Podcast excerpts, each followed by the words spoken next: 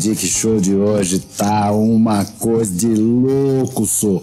Vou receber o grande, e quando eu digo grande é porque é grande mesmo, André Bujanra.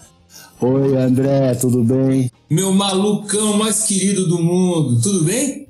Agora então que a gente conseguiu acertar o som, tá maravilhoso. Cara, ontem, como eu morri de rir, cara, que eu recebi o material, meu, recebi a fita aqui e passei por uma fita de rolo antiga minha aqui e gravei o, a maconha da mamãe é, é mais. Meu, é muito louca essa trilha, velho. Muito louca. É do Tico, né? Eu, eu que vou começar a te entrevistar. Que porra de peça é essa, mano? Essa peça é do Dario Fo. Dario Fo. Que é prêmio Nobel de Literatura em 1997. Nós montamos essa peça dele em 1984 para 85.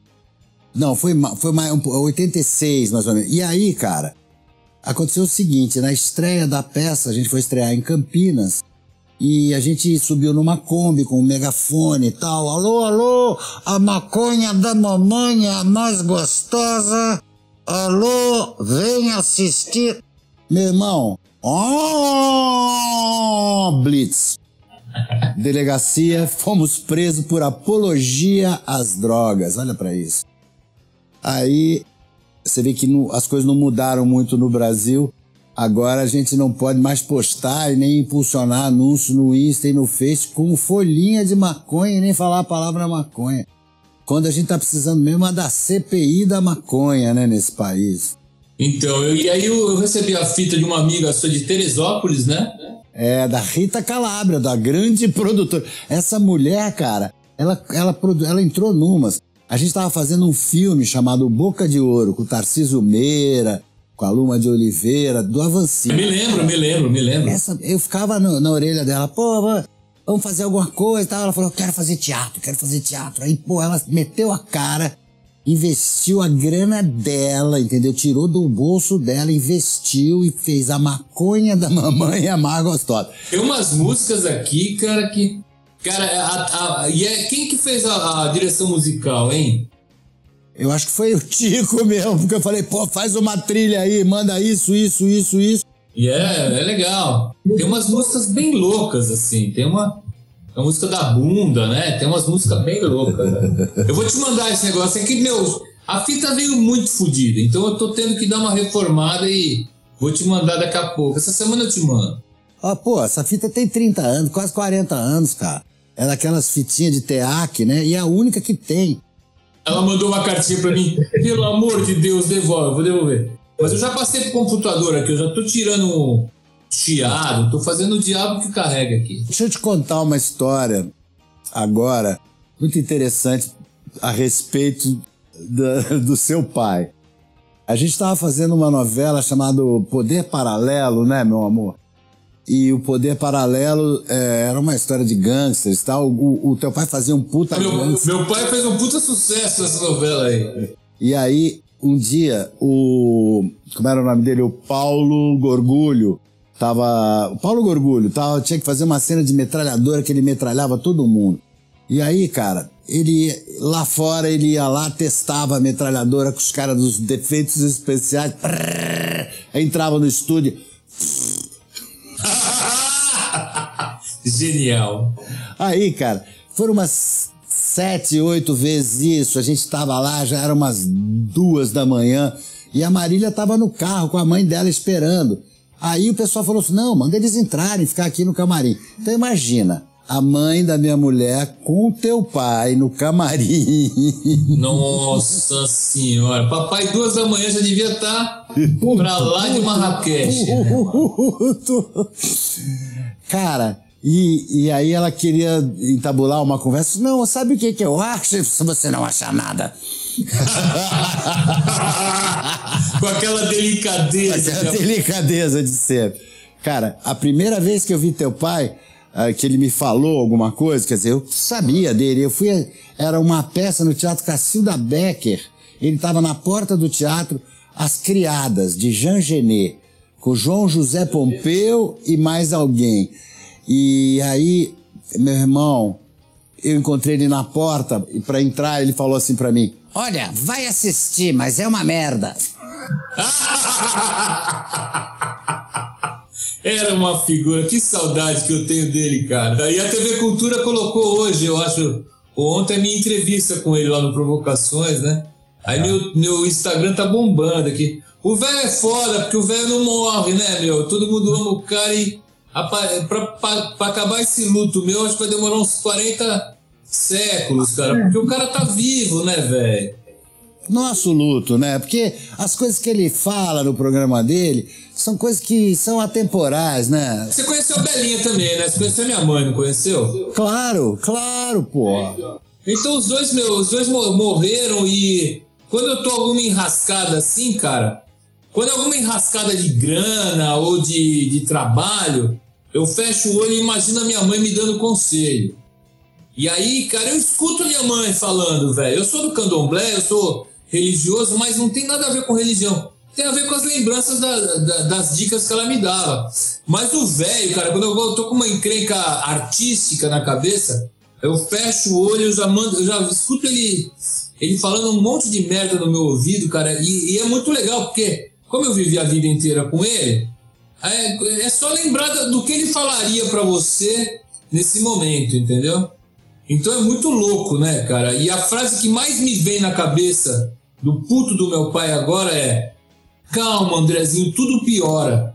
Agora, eu quero mudar um pouquinho de assunto, André. Vambora, vambora. Do tempo que, do tempo que você não tinha barba, que você tinha muito cabelo, do tempo que você começou a fazer música, cara.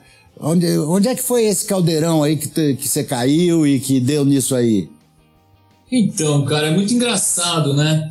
É, é, eu vou responder a tua pergunta voltando a falar do meu pai, porque ele tem muito. Não, ele tem muito a ver com isso, você vai entender por quê. Eu tenho um irmão mais velho, o Alexandre, né? Que ele tem três anos a mais que eu e tem ele. Somos nós dois filhos. E a coisa que eu mais me lembro quando eu era pequenininho é da, da liberdade que eu tive na minha criação. Eu fui artista, meu irmão foi diretor financeiro e a gente é. E o que o meu pai falava pra gente desde pequenininho, a primeira coisa que ele falou para mim foi: a vida é sua, estrague-a como quiser. Frases de Abu Janra. É, mas, mas pô, essa foi perfeita. O filho do Abu Janra é uma coisa que, que estragou tudo e foi maravilhoso, porque o que eu mais recebi na minha vida foi, primeiro que ele falava assim, eu quero que vocês façam terapia por excesso de amor e não por falta. Então meu pai deu muita liberdade para mim, cara. E a liberdade, ela é terrível também, porque se você dá uma. A liberdade não é terrível no sentido de, de ter. A liberdade é muito difícil de você ter. Você pode ser o que você quiser e você deve ser o que você quiser. Então, imagina na década de 60, 70, eu, pequeno, já músico, eu tive muita liberdade e aprendi muito que é legal errar, é legal fazer. Papai, você sabe, você deve ter ouvido ele falar. Se você tem uma, quer fazer uma peça de teatro e você não tem dinheiro, Coloca a sua avó de cadeira de roda e faz um Hamlet em cima da mesa para sua avó. Não deixa de fazer. Então, não tenha medo de errar, não tenha medo. Então, esse caldeirão veio dessa coisa da liberdade, né? E aí, porra, e aí foi. E, e é muito louco, cara, porque a galera, o pessoal do Karnak, da minha banda, né? E já que a gente já que fala de maconha, essa história da gente, pode falar maconha aqui? Não, não, não, é proibido. Peraí, deixa eu acender meu back. é. Então, mas é muito, muito louco, porque, cara, a, a, a banda Karnak, mano, os caras eram. Os caras, eles, eles gostam do negócio, né? E eu e o meu irmão, a gente sempre foi muito careta, cara. Muito. Eu sempre fui muito careta. Mas eu era muito mais louco que todo mundo ao mesmo tempo. Nem birita? Também não, cara. Nada, mano.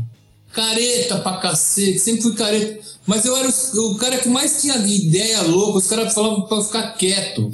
Os caras sempre falavam pra eu calar a boca. Mas aí, o que, que aconteceu? Como eu tava no turma do Karnak, a galera gostava da parada, a gente fazia muito show em Belo Horizonte, a gente pegava um ônibus, né? A gente chamava de transácaro, né? Porque E demorava para chegar, todo mundo fumando, eu ficava louco por tabela. Eu não fumava, mas ficava doido, porque tá, aquele fumaça todo. E a galera me chamou, de, me apelidou de Obelix, velho. É, pois é, isso que eu tô dizendo. Foi exatamente o que eu tô dizendo.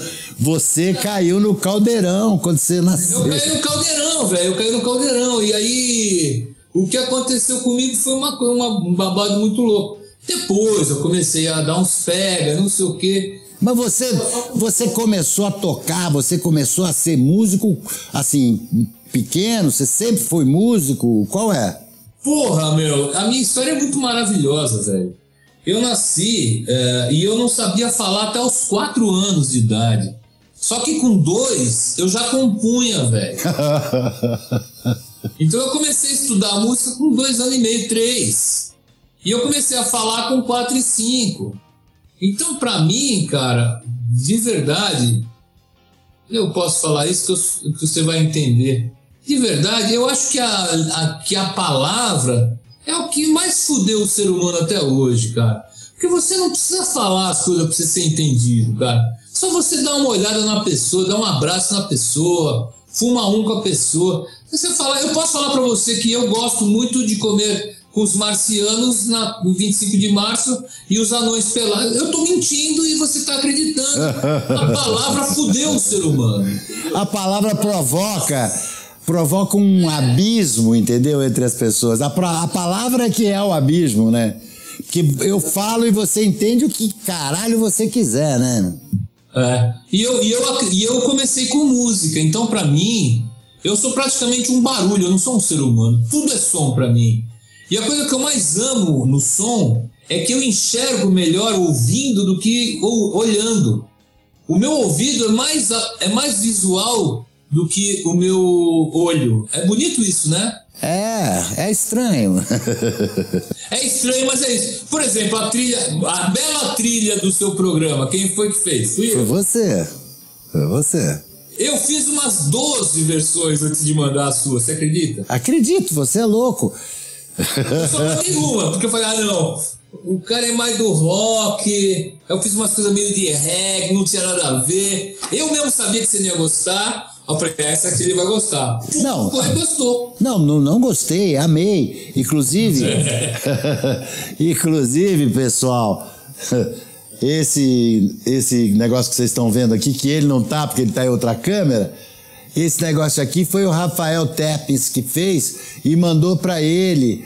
O Rafael Tepes, outra herança minha, do, do grande Sérgio Tepes.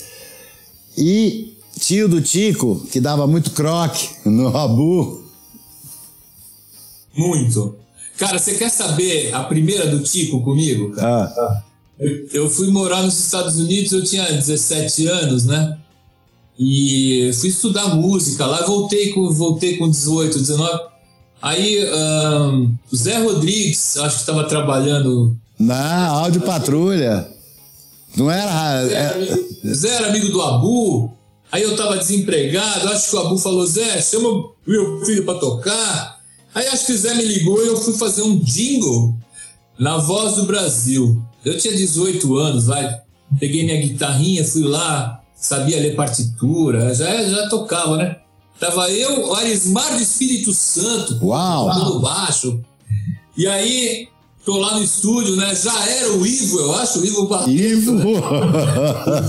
o, o mestre dos super-heróis. E eu lá, com 18 anos, cara, eu sei, eu sei que a primeira vez que eu vi o Tico, assim, já tinha visto ele algumas vezes, mas ele abriu a porta do estúdio, assim, olhou para mim e fez assim, ó. E fechou a porta, tipo. essa foi a primeira, né? Aí começamos, né? Começamos, puta, meu. Aí eu evitava de ir de carro para ele não colocar peixe no meu carro. Aí eu. Eu era o rei do. Você pode ficar gente aqui? Ele falou, o quê? Estava essa daí. Eu sou, eu sou o rei dessa daí. E aí fiquei muito amigo do Alan também, né? O Alan é um. Ah, eu o Alan de God, né? O Alan é, é um rei, é um. É um príncipe, um príncipe. O rei é realmente o Tico. O Tico, ah, o Tico é demais. O Tico é a coisa mais grosso Marx que eu vi na minha vida. Ele é muito fora da casinha demais, né, cara? Eu me considero fora da casinha, mas eu acho que eu sou um pouco mais careta que o Tico. Mas o Tico era muito louco, né, cara? Ele era.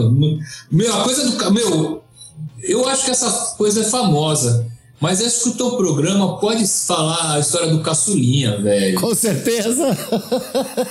pode Cara, contar. conta aí. Com... Não, conta você, conta você. Mano, puta, o Tico era muito legal, era muito louco, né? E o Caçulinha, o Caçulinha, ele ia fazer umas trilhas lá, não sei como é que é. Eu sei que o Tico pegou um, uma procuração, não sei quando é que ele achou a procuração da. E falou que a, é, a Antártica tava tava processando o caçulinha, porque o caçulinha tava usando o nome. E aí tinha um papel timbrado com. Meu, e deu pro caçulinha, o caçulinha ficou desesperado. Mas foi minha mãe que me deu esse apelido quando eu tinha nascido. Não sei. Cara, era uma coisa. Tem a história do Faísca, né? Que o cara colocou um peixe no. no, no, no... Ah, no câmbio? No câmbio, velho. Aí o carro começou a feder e ninguém sabia. O cara teve que vender o carro, mano. É. Tem uma que ele falou lá, que é essa, não sei nem se eu posso falar aqui, cara. Com os tiozinhos gravando violino. Você sabe essa, eu não vou falar, mas você conhece essa, né? É, não, não conheço. Conta. Depois eu te falo offline, cara. Não, essa é meio pesada pra falar. É. Olha, então eu vou te contar o que, que o Tico fez na festa de aniversário dele. O boliche de anão? Não, é arremesso de anão. Arremesso de anão. Ele pegava os anões e tinha duas. O anão todo com carenagem e tal, para não se machucar e tal, tudo direitinho. E aí tinha duas alças, e cada vez que arremessavam o anão, o anão ganhava uma grana. Então o anão pô, me joga, me joga, me joga. Cara, os anões saíram de lá cheios da grana. E uma pessoa ganhou um prêmio, que era uma bosta qualquer, entendeu? Um, um negócio de camisinha. Quem arremessou o anão mais longe ganhou. Olha só, eu queria saber se você. Quando foi que você experimentou teu primeiro baseado, André? Então, meu primeiro baseado foi meio tarde, assim, já foi com a galera do Karnak já. É, eu já tava meio. já tava meio velhinho, né? E e eu não senti absolutamente nada, cara. aí o cara falou assim: isso aí deve ser ruim. Aí o Cook falou: não, é que o gordinho já, já nasceu no caldeirão, não sei o que tal. E nada, e nada. E eu ficava com uma puta fome, já era gordo pra caralho, ficava mais gordo ainda.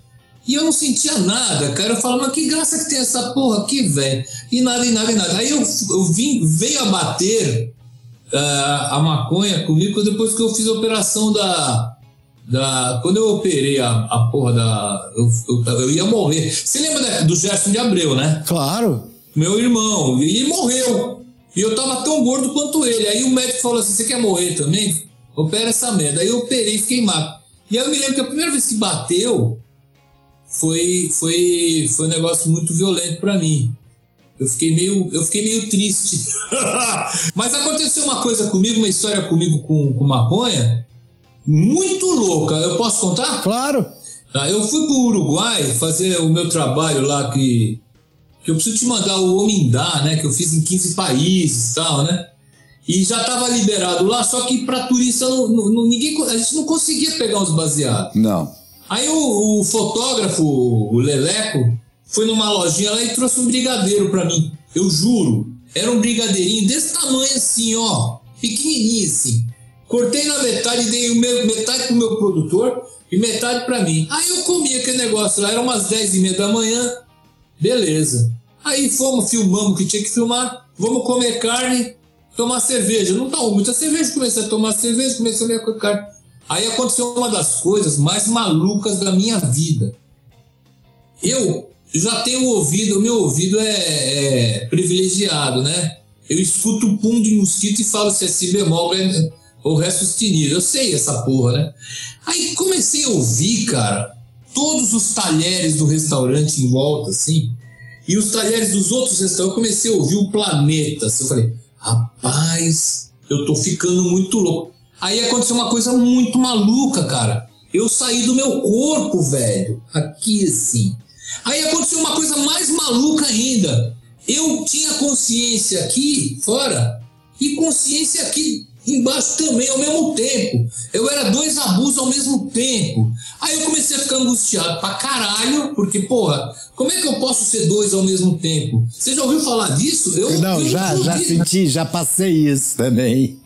Mano, aí eu fiquei muito, muito, muito, muito louco. Cheguei pro meu produtor e falei assim, Aguinaldo, eu tô muito louco. Aí ele também tinha comigo, ele falou para mim, calma. Eu falei, calma o quê? Quando eu lembrar, eu te falo. Aí, velho, eu vou dizer uma coisa pra você.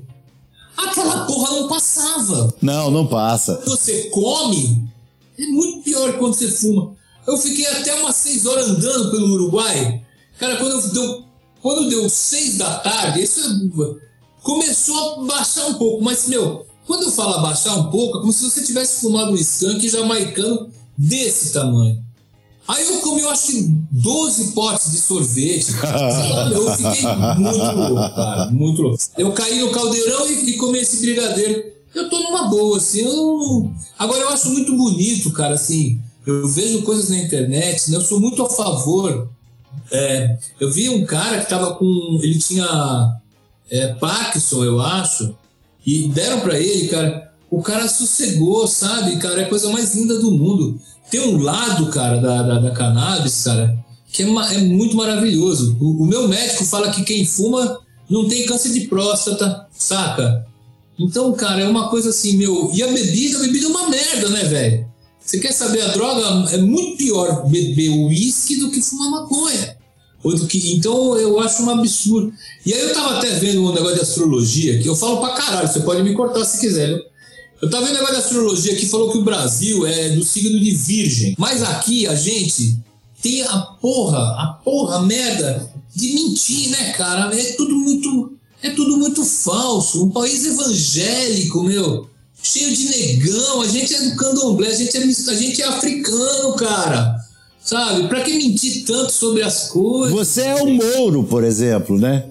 É, eu sou filho de árabe com italiano meu, eu vou. É, mas assim, como eu sou do candomblé, a minha alma também é africana, também é russa, também é tudo. Vamos, vamos resumir. Todo mundo vem da África, né? Até que esse cara da Suécia, todo mundo vem da África. Todo mundo saiu da África para chegar em algum lugar. É, esse papo de raça ariana aí não tá com nada, porque nem existiu raça ariana. Todo mundo é misturado, velho. Todo mundo é misturado, mano. Todo mundo é diferente. E os branquinhos têm defeito. E o que acontece é que, e, que se a gente for mais fundo na maionese mesmo, todo mundo é, é, é, é igual, cara. Mesmo que você tenha que conviver com o Eduardo Bolsonaro, é incompatível com você. É incompatível. Eu sou incompatível com esses caras. Mas eu vivo no mesmo planeta que os caras, então eu vou matar o cara. Se eu matar o cara, o, o Carluxo vai me matar. E se o Carluxo me matar, meu filho vai matar o Carluxo. Aí você vai matar o Carluxo porque me matou. Aí, porra, é o seguinte, velho. O, o, o, o ódio não tem fim, cara. Que a violência gera violência e isso não vai chegar em lugar nenhum. Então a gente tem que mudar a nossa postura, inclusive com o Eduardo Bolsonaro, e tentar mudar a cabeça dele na base do amor, da paciência, porque na base da porrada ele é melhor do que a gente. Não é isso? Muito melhor. Eles sabem dar porrada melhor do que a gente. Então, bicho, venha, ah. venha de porrada que eu vou de beijinho, entendeu? É, exatamente. Agora, o que eu queria perguntar para você é o que, que você acha em relação à proibição da maconha no Brasil, a proibição dessa planta no Brasil. Eu acho uma cagada. Eu acho uma cagada. Né? É, pô, a gente já tentou com, com, com com, com aquela banda do D2 lá. A gente já tentou. É uma cagada, porque, mano, presta atenção, velho. Presta atenção. Não faz mal. Muito pelo contrário. Faz bem. Não faz mal. Não faz. Ah, é porque a pessoa fica muito. Cara, a pessoa toma uma, uma pinga às 11 da manhã, fica muito mais fodido, bate bate, fica com câncer de próstata e o caralho. A maconha tinha que ser liberada, mas acontece que é o seguinte, né, velho? É o seguinte, para que, que os caras vão fazer uma liberação de maconha se a coisa que mais dá dinheiro no mundo é tráfico? É primeiro, primeiro é, parece que é, é, é armamento, droga e putaria, né? É o que eu não sei qual que é a ordem disso aí.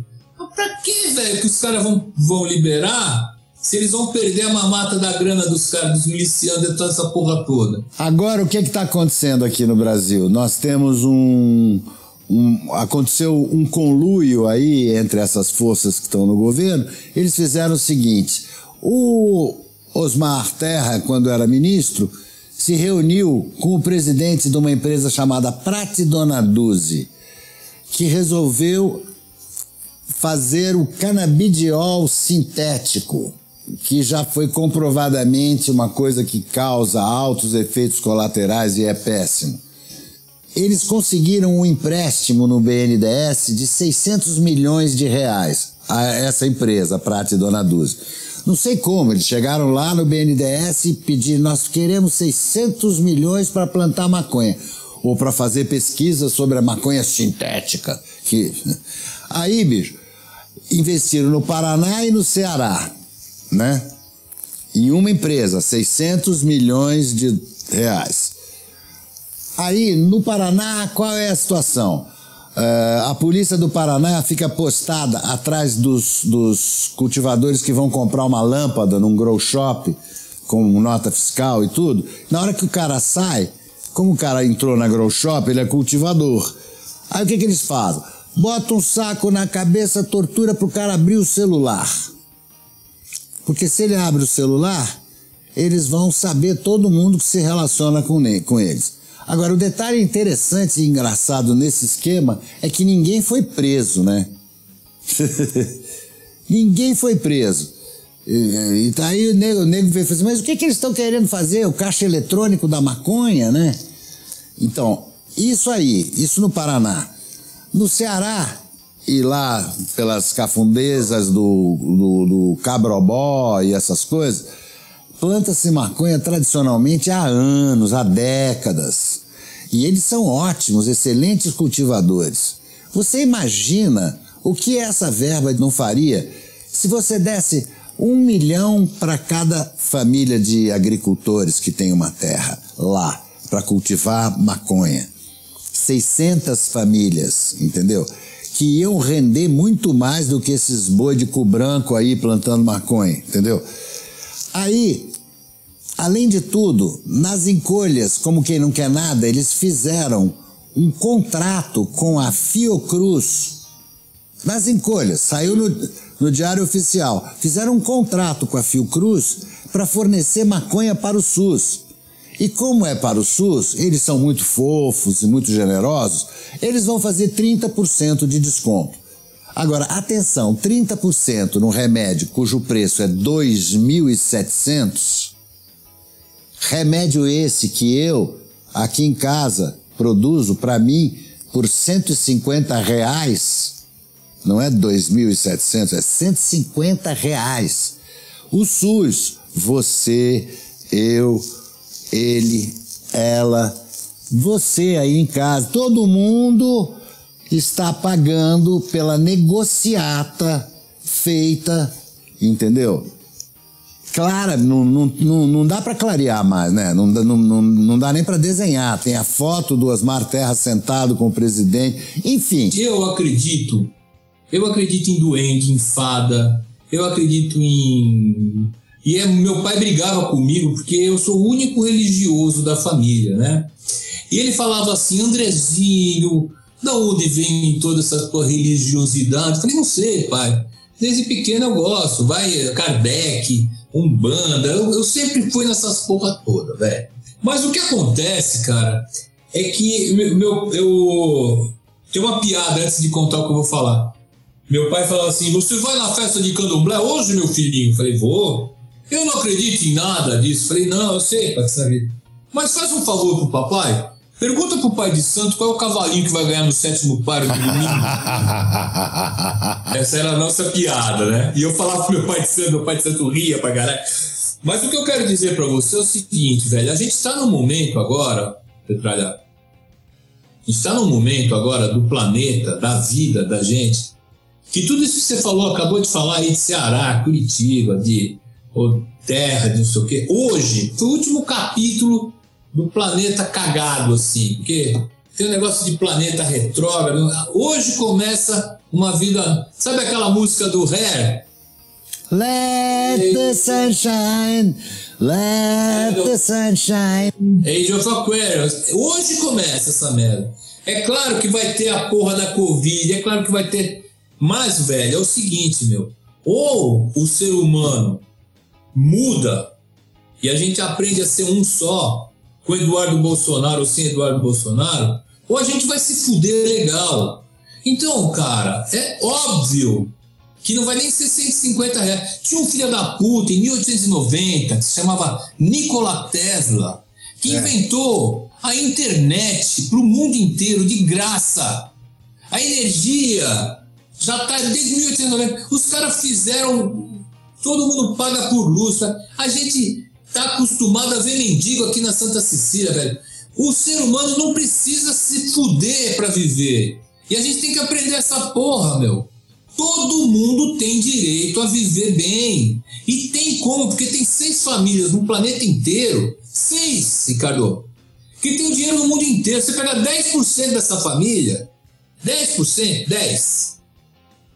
Dá para todo mundo comer, todo mundo viver, todo mundo ter casa, todo mundo ter internet, todo mundo ter tudo.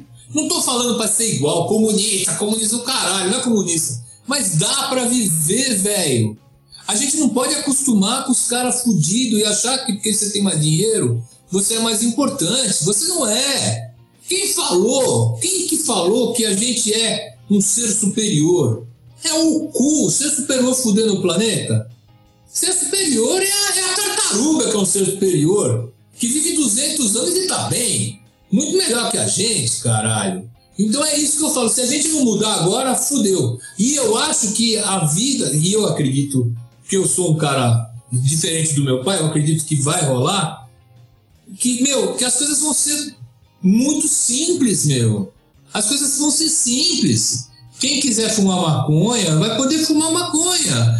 Quem quiser ser, ser, poder não ser evangélico, vai poder não ser evangélico, né? Então é uma coisa muito linda isso, cara. É muito difícil, mas não tem escapatória. Olha a cagada que a gente se encontra, mano. Cara, olha só, no Uruguai, no Uruguai, eh, eles tiveram a sorte de ter um cara como o Pepe Mujica, né? Que tinha um, um, um assim, uma, uma generosidade, né? Mas aí, aí quando você vai para o Uruguai, você percebe que os governos lá que se revezam entre direita e esquerda, os dois lados são governos dignos tanto a direita quanto a esquerda, eles estão lá para servir, eles são republicanos, cara. É impressionante isso. Por mais que as pessoas de lá de esquerda digam, ah, se não for da aliança, não sei o que, não vai entrar nem na minha casa. Eles têm jantares onde tem gente de direita, gente de esquerda, que convivem, que brigam, falam, não, és um filho de puta, que não sei o que, não, tu que é comunista e tal, mas se beijam e tal, entendeu? E, e tem um interesse comum que é o país, que é o bem-estar de todos. Eles estão Isso. à procura da felicidade, entendeu? É um governo pró-felicidade. Aqui parece, cara, que quando a gente dá uma risadinha, a gente está fazendo um pecado. Já dizia Tom Jobim: o sucesso da gente é ofensa pessoal dos outros. A vida é uma prisão. Para mim parece que, você, que tem sempre alguém, alguém policiando a tua felicidade, policiando. E não ao contrário, né? Policiando para que você seja feliz, né? Eu acho que tem uma coisa dessa coisa que eu falei, que as pessoas elas se habituaram a achar normal ver nego fudido, entendeu? Parece uma coisa que chega a ser. E com a coisa.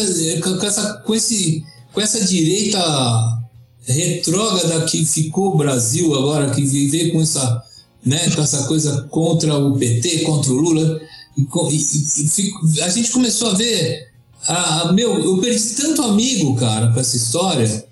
Né? A única pessoa que, eu, que, que é bolsonarista e que eu gosto é o meu dentista. O cara é bolsonarista. Eu falei, cara, como você pode ser bolsonarista, velho? Então a gente não fala de política, mas a gente se ama. Ele mostra a zapa pra mim. E eu continuo, porque meu, não adianta eu também ser inimigo de todo mundo, né? Agora, tem, tem uma coisa que me deixa muito puto, cara. Uma coisa que me deixa puto, assim, é. Puto mesmo, assim. Cara, eu sou músico, sou ator, você é ator.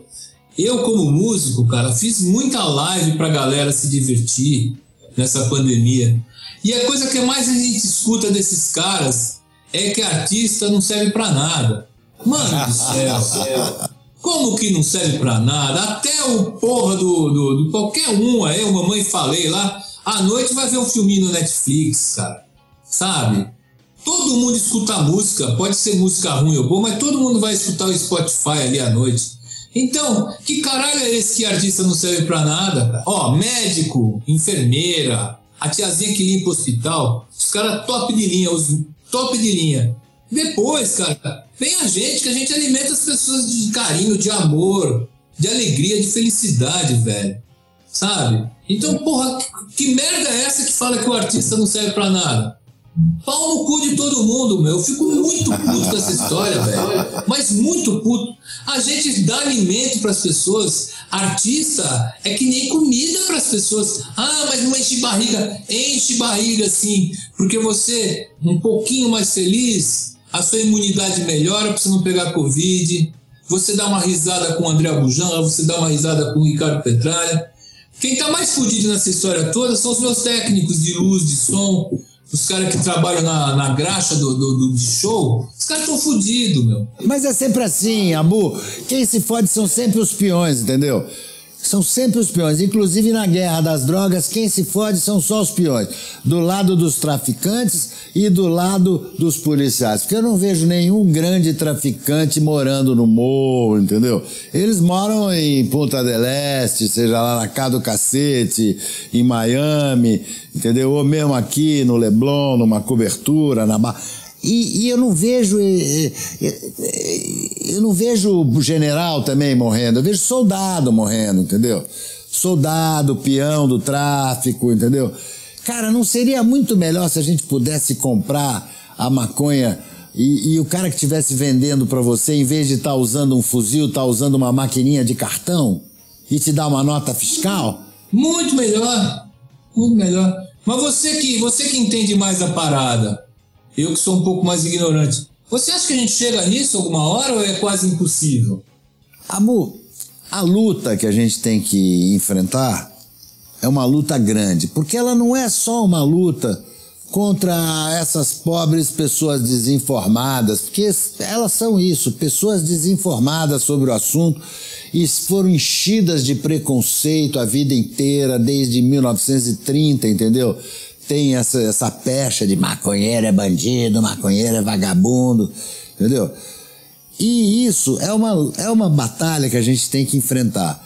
A vida inteira eu berrei, gritei, levantei o punho. Hoje em dia, eu acho que tem que ser diferente. Eu acho que a gente tem que continuar com a voz baixa. Eu não consigo muito, mas tem que continuar com a voz baixa, doce quando o cara falar para você, né, você fala feliz aniversário, eu também te amo. Quando o cara vier de bolsominiases aí, você fala, não, bicho, tudo bem, você é bolsomínio, mas você é maconheiro. Isso te coloca do lado ruim da sociedade? Não, cara, porque isso não influencia, não te credencia e nem te descredencia a nada.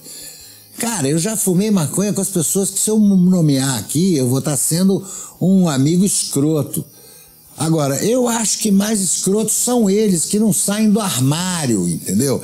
Para o povo, para as pessoas, para a sociedade ver que o usuário não é bandido.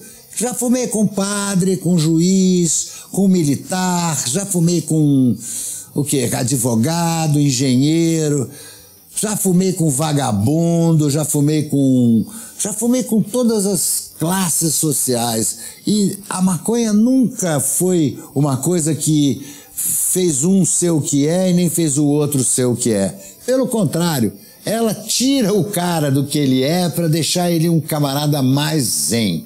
Tem uma coisa sobre a maconha que, que, que, que resvala muito na, no pensamento que eu tenho sobre a minha religião, né? Da, da, da, da, do candomblé. Eu acho, por exemplo, a pessoa que planta, a pessoa que cultiva, que pega lá, sabe fazer, pega a sementinha, vem escondida do bolso lá da, da Holanda, e faz, cara, eu não tenho nenhum problema em fumar essa maconha. Agora, quando eu vejo aqueles tijolinhos, sabe, aquelas coisas que é de, de tráfico, aí o que, que acontece comigo? Não tem nem a ver com, com o seu careto ou não. Tem a ver com, cara, como que essa maconha chegou até as minhas mãos, entendeu? Chegou até a mão do cara que vai me dar. Porque assim, energeticamente, cara. Exatamente. Essa maconha chega em mim. Essa, é o cara que morreu ali, que perdeu a família ali, com o, o traficante, o, o, o, aviãozinho ali que perdeu uma perna, que, entendeu? Então, energeticamente, eu, eu, eu estudo. Eu não fumo muito, mas quando eu fumo, eu quero saber de onde veio, eu quero saber se o negócio é. É entendeu? Então eu vou te contar da onde vem o prensadinho. O prensadinho começa assim alguns peões, porque sempre os peões que são os que se fodem, vão para o meio do mato, em acampamentos rudimentares, com péssimas condições de vida, fazem uma plantação, entendeu? Clandestina, ficam lá tomando conta, botam um monte de inseticida. Na hora de colher, eles arrancam aquele troço, rap, rap, rap, cobre com um plástico, daquelas lonas plásticas, para secar aquilo vai pegando fungo, entendeu? Inseto passa, boi passa, mija em cima, tem muita bosta de vaca no prensadinho. Aí os caras, o, o paraguaio dá uma mijadinha em cima só pra sacanear o brasileiro, entendeu? Eu tô te contando porque tem um amigo que chama Matias que foi lá ver da onde vem o prensadinho. Aí esse troço vai ser prensado e aí vai ser armazenado de qualquer jeito, em qualquer lugar, para juntar mais fungo. Aí botam num caminhão com gente armada. Entendeu? Aí que começa a violência. Quer dizer, já foi praticada a violência contra os coitados que foram lá plantar e receberam a merreca e no final da plantação até de repente estão devendo porque são obrigados a comprar no armazém do dono da terra peão se fudendo. Chega a maconha na favela, peão se fudendo de novo, entendeu? Ontem à noite vieram dois policiais da PM aqui para vistoriar minhas plantações de maconha, que eu, que eu tenho licença. E duas vezes por mês eles vê. Chegaram aqui de novo. Fiz o cara cheirar e falou assim, não, isso não é maconha. Eu falei, não, prensadinho aqui não é maconha. E energeticamente, é, é punk, porque, cara, porque o cara que tá com a arma no, no, no dentro do caminhão, isso é, é, Então, assim, eu tomo muito cuidado, muito cuidado, cara. E tem uma coisa muito bonita também, assim, para mim, né? Assim, eu não sei, eu, eu nasci no caldeirão mesmo, porque é, eu, eu, eu gosto de fingir que eu tô louco sem usar nada. eu fico louco sem usar nada. É muito louco isso. o Yamandu veio aqui em casa, né? Que delícia. E aí ele veio junto com o Gabriel Grossi, que é um puta gaitista, não sei se você conhece. Porra! Então, Gabriel Grossi e Amandu, e aí eles sentaram aqui e aí acabou a energia, entendeu? E eles tocando Rostropovich. Nossa! Nosso deleite, pô, imagina, o Yamandu aqui em casa tocando a luz de vela e tal, tomando uma, uma taça de vinho. Eu fumando um beck, eu falei, Ô bicho, você não dá uma bola? Ele falou assim: não, cara, eu não posso. Porque se eu der uma bola, eu vou ficar mal. O meu, eu, a minha droga é a música. Quando eu toco, eu fico num outro estado, entendeu? De percepção. Olha só, cara. Quando eu penso, eu fico em outro estado. É muito louco, sim. Eu conversando com você aqui, eu tô viajando aqui, já vou fazer uma música pra você, sabe? Oba, eu fico muito oba. doido, cara. Eu fico muito doido mesmo, assim. Agora me fala de uma coisa que eu tô muito interessado em saber. Emidoinan. Emidoinan, Emidoinan, Emidoinan, Emidoinan. Isso que eu quero saber. Ah, genial, né? Porque é o seguinte, Emidoinan, eu fiz o Omindá, que era da água. E aí passou, em 2018 estreou, eu falei, eu vou fazer o show do fogo daqui a dois anos. E fiz as letras, tudo do Emidoinan. Emidoinan, a Omindá quer dizer água da alma, a união das almas do mundo pela água. Emidoinan quer dizer alma de fogo, a transmutação das almas pelo fogo. Então eu tô fazendo um espetáculo. Eu te mandei um desenho aí, não mandei? Você viu? Não, não só mandou, como eu fiquei aqui viajando, né, meu? A galera me chama de Abustradamus, né? Porque eu fiz a porra dois anos atrás e tá parecendo que, tá, que eu fiz pra agora essa porra. Então é assim, é matar tudo, tentar matar o que. Você não mata o que não morre, né, velho? Você não mata o que não morre. Então os caras podem tentar matar tudo. Pode até tentar matar cannabis, matar todo mundo, mas não mata o que é bom, o que, é, o que tem amor, o que é verdadeiro. Então é mais ou menos isso. Emidoinan é isso. É esse trabalho. E daqui a dois anos vai ser o, o Duar, que vai ser um show alegre. E tomara que eu seja que eu estou falando que vai ser um show muito feliz. Tomara que daqui a dois anos a gente esteja em outro patamar, cara. E é com a banda que você vai. Você, você apresenta o show, vai apresentar esse show com a tua banda.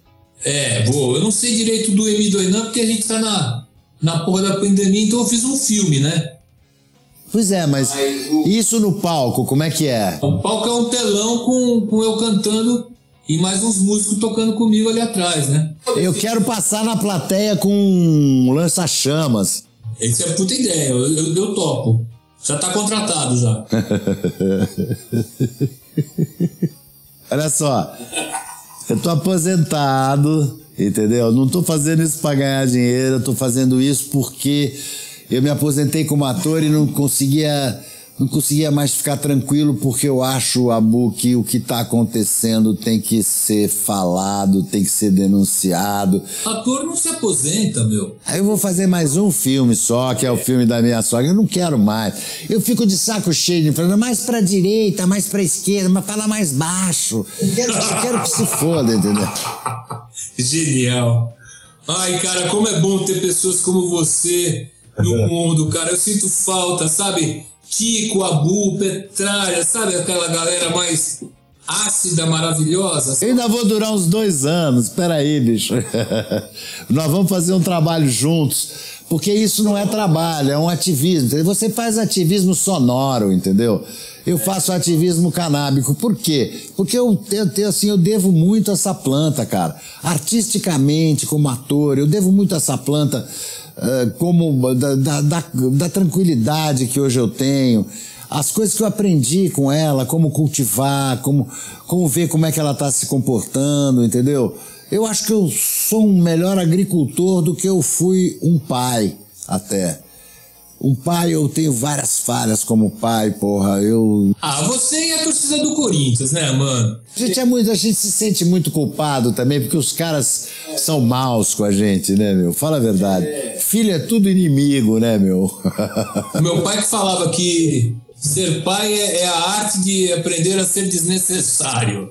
Cara, bicho, olha, o, o Abu, o Abu sempre foi assim um um guarda-chuva de amor, né, cara? Ele mandava todo mundo tomar no cu e todo mundo amava ele. A primeira vez que eu fui trabalhar com ele foi na TV Tupi. Ele era diretor-geral lá da TV Tupi e ele me chamou para fazer uma novela com o Ronivon e a Vanusa. E na primeira reunião, olha só o vexame, cara. Na primeira reunião ele falou assim: olha aqui, essa aqui é uma novela moderna. O único ator aqui que sabe o que está fazendo é o Petralha. Pô, todo mundo olhou pra mim e falou assim, filha da puta, entendeu? Que, quem é esse cara? Pô, Petralha, tem uma, história do, tem uma história do meu pai que eu vou contar agora que é maravilhosa, cara. É, ele, ele, ele trabalhava de diretor na, na Bandeirantes, né? Aí, dia do aniversário de São Paulo, ele fez um, um programa sobre o aniversário de São Paulo, que eram todos os mendigos do centro. O programa era só isso, aniversário de São Paulo, os mendigos. Os mendigos sem dente assim, São Paulo é muito bom, eu amo São Paulo. São Paulo é maravilhoso, eu amo. Era só isso o programa. Chegou em casa, assim, com aquele barrigudinho, com a cabeça para baixo, assim, falando Sibélia, fui despedido. Aí a gente foi ver o programa, cara. Começava com uma rosa, assim, né? Poema do Drummond. Falei, aí até eu, já era adolescente, falei, pai, Até eu ia te despedir. a, minha mãe, a minha mãe começou a rir, porque já sabia, né, que o cara ia ser. Cara, a Belinha, a Belinha, a Belinha realmente era uma santa, cara. O Abu foi, foi. Ele morreu com 82 anos, mas ele tinha muita saúde, muita virilidade. Ele, ele, foi, ele morreu muito porque a minha mãe morreu antes. Entendeu? A vida dele não, não, não tava mais legal depois que a minha mãe foi, né? Cara, diga uma coisa para mim, para quem ou para o que você liga o foda-se? Antes de ligar o foda-se, eu, eu vejo uma coisa assim, é, é, uma falta de uma falta de, de empatia ao próximo, uma falta de amor às pessoas, cara. Eu, eu, eu até coloquei no meu Instagram, acho que você até comentou, né? Eu, eu fico vendo a galera em festa de, de Halloween, galera em festa tomando cerveja. Meu, é uma falta de, de inteligência, cara. Porra, velho, é uma falta de inteligência. Não é que eu seja um crânio, um Einstein, eu não sou, eu sou burro para muita coisa.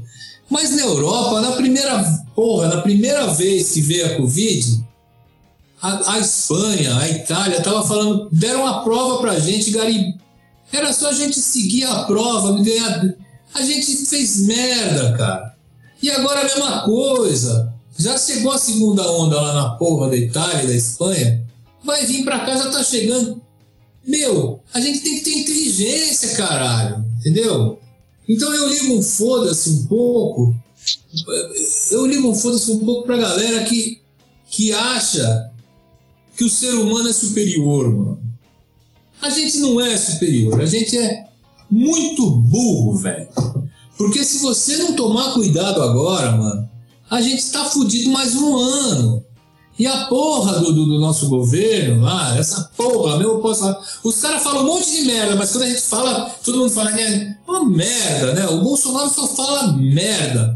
O que vai acontecer? Os caras eram, foram contra essa porra da, da vacina da Pfizer aí, velho que é 90%. Tudo bem que tem que congelar, é meio português, né? Traz a bateria do celular, né? Que são duas malas. Tem que ser 80 graus negativos para funcionar. Mas é 90%, os caras já estão descobrindo essa porra. E no Brasil vai demorar, porque os caras disseram não, entendeu? É, não, mas se você tomar vacina é porque você é maricas, né? É, também essa história de marica. Sabe o que é marica? Marica é um negócio pra fumar, né? É. é, eu não sou maconheiro, mas eu conheço maconheiro. Gente, muito obrigado, obrigado querido. Foi demais conversar com você. você. Quer falar mais alguma coisa ainda pros caras, não? Porque você tem uma porrada de seguidor, hein? Quero dizer que, assim, que... Que existe, existe a possibilidade do ser humano se dar bem. Existe a possibilidade de a gente se fuder mas existe a possibilidade de se dar bem. E pessoas como eu, como você, como pessoas. A gente quer que todo mundo se dê bem. Não é só quem é legal. Porque todo mundo em algum lugar não é legal também. Porque todo filme bom é ruim, porque todo filme ruim tem coisas boas. Então, galera, a gente é feito da mesma matéria, cara. A gente é igual, caralho. Mesmo a pessoa que se odeia é igual a você, não, não tem como sair disso. Então, Vamos tentar fazer com que o mundo não exploda amanhã. Vamos esperar um, mais uns 300 séculos para a gente se acabar, meu. Porque é possível ser feliz nessa merda, meu. É possível a gente ser feliz, cara. Entendeu? Pode parecer babaquice, mas não é. A minha função como artista é passar amor para as pessoas, cara. É a minha a função como artista e a sua. A missão. A missão é trazer o invisível visível. Porque quando você fuma uma maconha, você, você imagina um elefante colorido atirando flores. E você pode transformar isso na realidade. Eu, quando faço uma música, eu trago o invisível visível. É essa a nossa função, velho. E mesmo quem não é artista, né? Quem não é artista também tem que trazer, transformar as coisas invisíveis. A beleza, Ricardo, não é o que a gente vê, caralho. A beleza é o que a gente não vê. E o que a gente não vê existe. É isso que eu queria falar.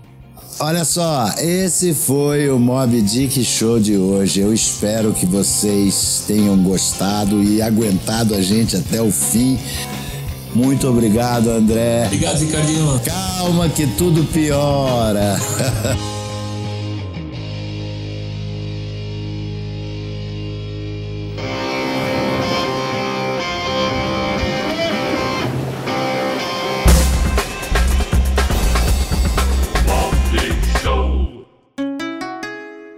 Rádio Hemp.